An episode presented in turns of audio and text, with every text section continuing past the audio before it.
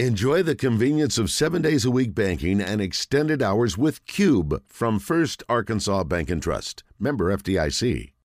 Ouachita Baptist, per usual, picked near the top of the GAC in the preseason. It was almost a dead heat with Harding. I think the Bisons had maybe a vote or two more in the poll, but, you know, predictions, Wes, as we found over the years, not always to be counted upon. Although I hope some that we've heard of lately come to pass, like Wally Hall's prediction on the Razorbacks this season. So, anyway, let's head down to Arkadelphia, check in with Todd Knight, head coach at Ouachita Baptist. And, Coach, it's good to have you back on. We're getting close to the season, and uh, we welcome you. How are you? Uh, doing good, doing good. I, I, hey, I just got your message, but uh, look forward to talking about the Tigers and whatever you guys want to talk about. Listen, 15 minutes, uh, I think, is a reasonable turnaround time for a, for an interview yeah, ask. Yeah, we walked off the field, got a shower, and got on the phone. I sit down here at my desk and saw a, a text from Wes, so we're good to go. Well, we're glad to have you. So, all right, let's talk about fall camp and how things have gone and off-season program. I mean, give me kind of a to this point update on how things have, have gone with your program as you guys get ready for the season.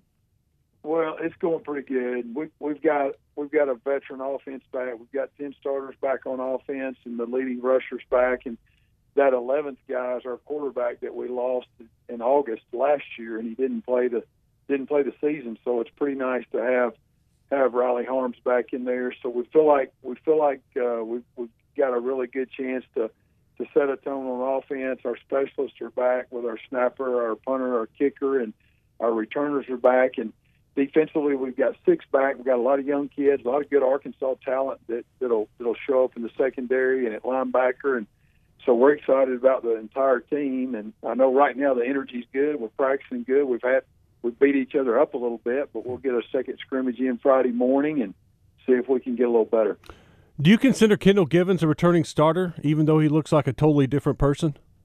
Well, no, he, he really is the backup to TJ Cole, but they really split time. I mean, both those guys play a, a critical role, and Kendall Kendall just had a phenomenal year last year.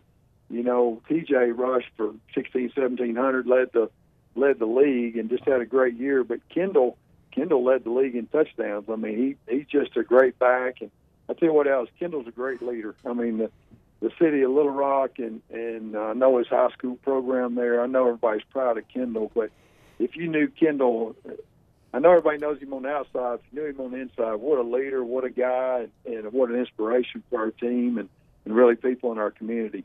He came up and hung out with us at the TV station and the radio station one day, and Coach, I didn't recognize him honestly the first time I saw him because he had lost so much weight. I mean, he looked uh, totally different than what he looked like in high school. Yeah, he, he's got his body right. He's still he's still thick and uses that weight and uses his, his size to an advantage. But uh, being in that that great shape right there has really helped him, and he's really transformed his body. Yeah, big fan of all the former Warriors. You know that. Uh, have you ever had two running backs combined for 40 touchdowns in a season, Coach? Well, I don't know that I've had had that. We've had we've had some good ones. You know, Drew Harris when he was playing receiver and Wildcat quarterback for us. You know, from Benton, he he he led the league in touchdowns. So we've we've had some guys that have done that, but to combine like you say, probably not. I look at some of these uh, names on on your uh, roster, and I, I recognize a lot of them, and I want to get to them. But what about Chris Hightower coming over from UCA? What's he adding into the wide receiver room? Well, you know, Chris, the learning process. He's only been here for about uh, five weeks, and you know, just trying to trying to get his body right, trying to get back in shape, and trying to learn the playbook. And and uh, right now, we're hoping he'll have a a good solid role early in the season. But right now, it's about learning and and uh, understanding your role and doing what you've got to do. And and uh, he's doing that. He's doing a good job with it, and hopefully, he'll have a, a good solid role this year. Another uh, transfer, you got JT Towers that was up in Fayetteville and played at Joe T. Robinson. Yeah, JT, you know, JT's brother played here for me, Todd Towers, and, and was a really good player from Star City. And and uh, to have JT here, you know, Robinson guy, and, and got that year of experience in four-year college ball too. It's good to have him as well. He, he's a rotator right now. He's backing up a linebacker, and he'll play a lot of football this year. Coach, you have created a monster down there. Um, you know, nine and two last year. I mean, give me like what's what's a nine and two season like? I mean, you you guys have set the bar so high. Did that feel like a disappointment in some ways? I'll tell you what, it, it was a tough year. It was a tough year for the guys just because we were coming off a couple of undefeated uh, conference seasons and three back-to-back uh, championships, and and you know when it you're right. When the bar is set like that, anything less than that is a disappointment. And I've tried to tell these guys, our league, our league is so good. I mean, it's so hard to be undefeated, and and but to get in the playoffs, I mean, just like last year, nine and two. You know, there was a Washburn team that was nine and two, and somehow somehow they edge us out of the playoffs. So you you know you've got to you've got to to be undefeated or have one loss to almost guarantee your yourself to get in. So it was a disappointment in some ways, but we grew a lot. I mean, we we had some guys that played that weren't expected to play that, that rose up and did a good job. So I was very proud of the team in the nine and two season. Talking to Ouachita Baptist head coach Todd Knight on the Brandon Moving and Storage Hotline. Uh, we talked a lot about NIL on the show. What, what's the NIL impact at D two? You know, I don't I don't think there's a, a huge impact there. I mean, most of these markets are going to go after their their their most highlighted players, and and really, when you get right down to it, it doesn't even affect Division One like everybody thinks it does mm-hmm. because it's only going to be your top programs and your top guys. I mean, there's a lot of mid-level Division Ones that that don't get a lot of help in that area as well. So it's kind of the kind of the haves and have-nots, and and uh, you know I won't go too far with my opinion, but but man, I, I sure want to keep college football, college football, keep it scholastic, and and uh, keep guys getting great educations and and uh, building team instead of uh, instead of one year at a time. You like to build a team over three or four years. Yeah.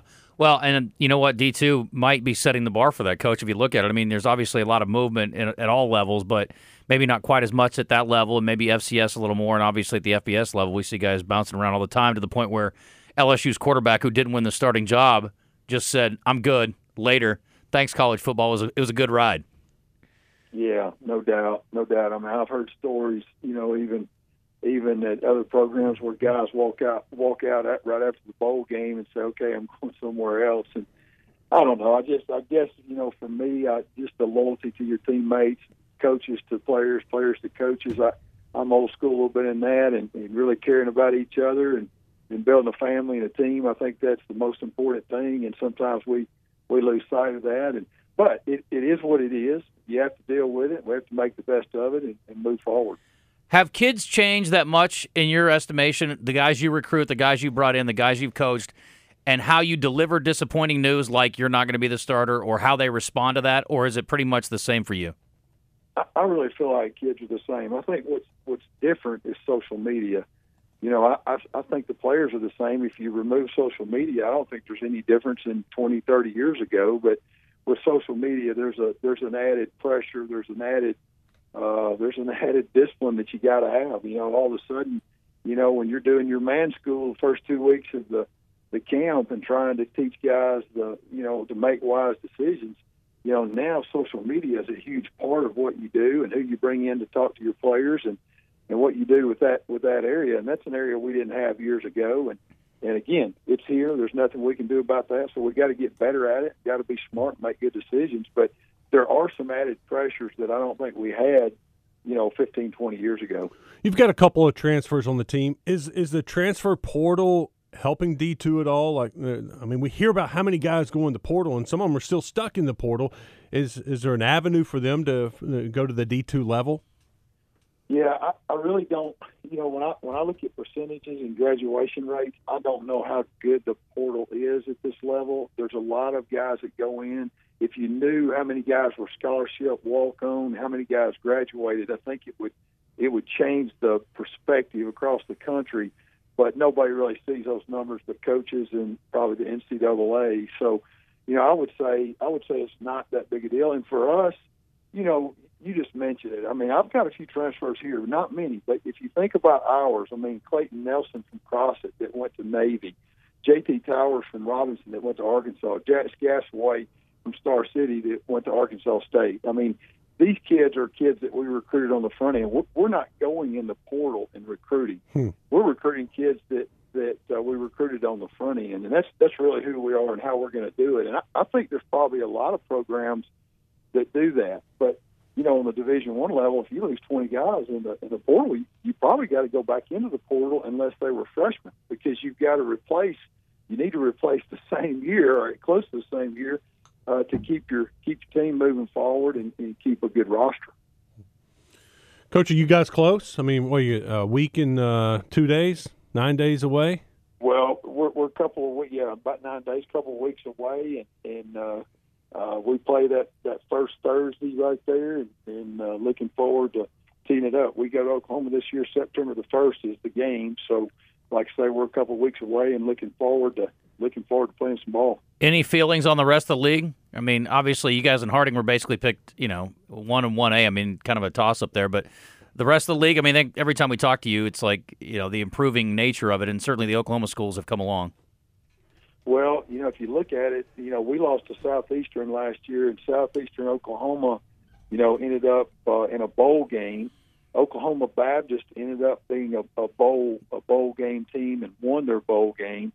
So you've got two teams sitting there right right there that that we know are are, are ready to go. And then when you look at you look in Arkansas, I mean everybody. I mean Hud's got his quarterback back down there.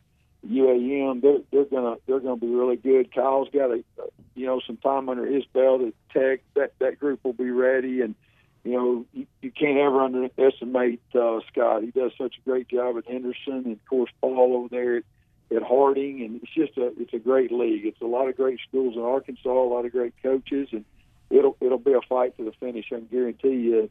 You know the the, the rival games in state have gotten huge. You know, there's more than just that one game in mm-hmm. state because recruiting's at stake and and uh, it's it's territorial for sure, and and the facilities have gotten so good, so it's it's a dogfight in state, and it always will be. And there's a lot of a lot of good schools. I mean, Southern Arkansas's got a new coach. He's done a great job getting those guys ready to go, and I've heard him speak a time or two. And sounds like sounds like they've got their group ready. So it, it's going to be a fight all year. Christian, mark the tape. Uh, there was an OBU guy on the air that talked nice about Henderson State for a minute. So just just mark that down. well, I wasn't talking nice now. I was just saying. But you were being complimentary. Good, How about that? They've got a good football team, and, yep. and you got to be ready to play every week. That's and, right.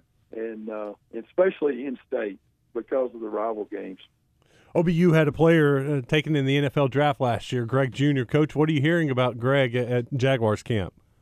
Well, we talk to Greg every every few days, and sounds like camp's going pretty good. And you know, I watched that. I got to watch the Hall of Fame game because they were the opening game, and and uh, you know, Cliff Harris was there too, so he was able to watch Greg a little bit. I mean, thought he had a really good second half. He played most of the third, most of the fourth quarter.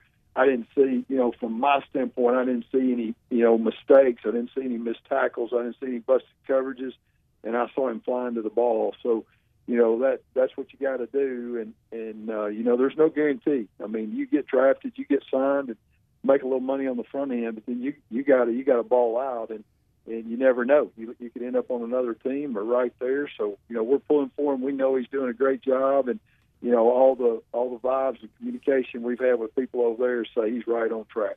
Coach good luck. Thank you for the time. Appreciate it very much. Okay guys. Thank y'all. Thank right, you coach care.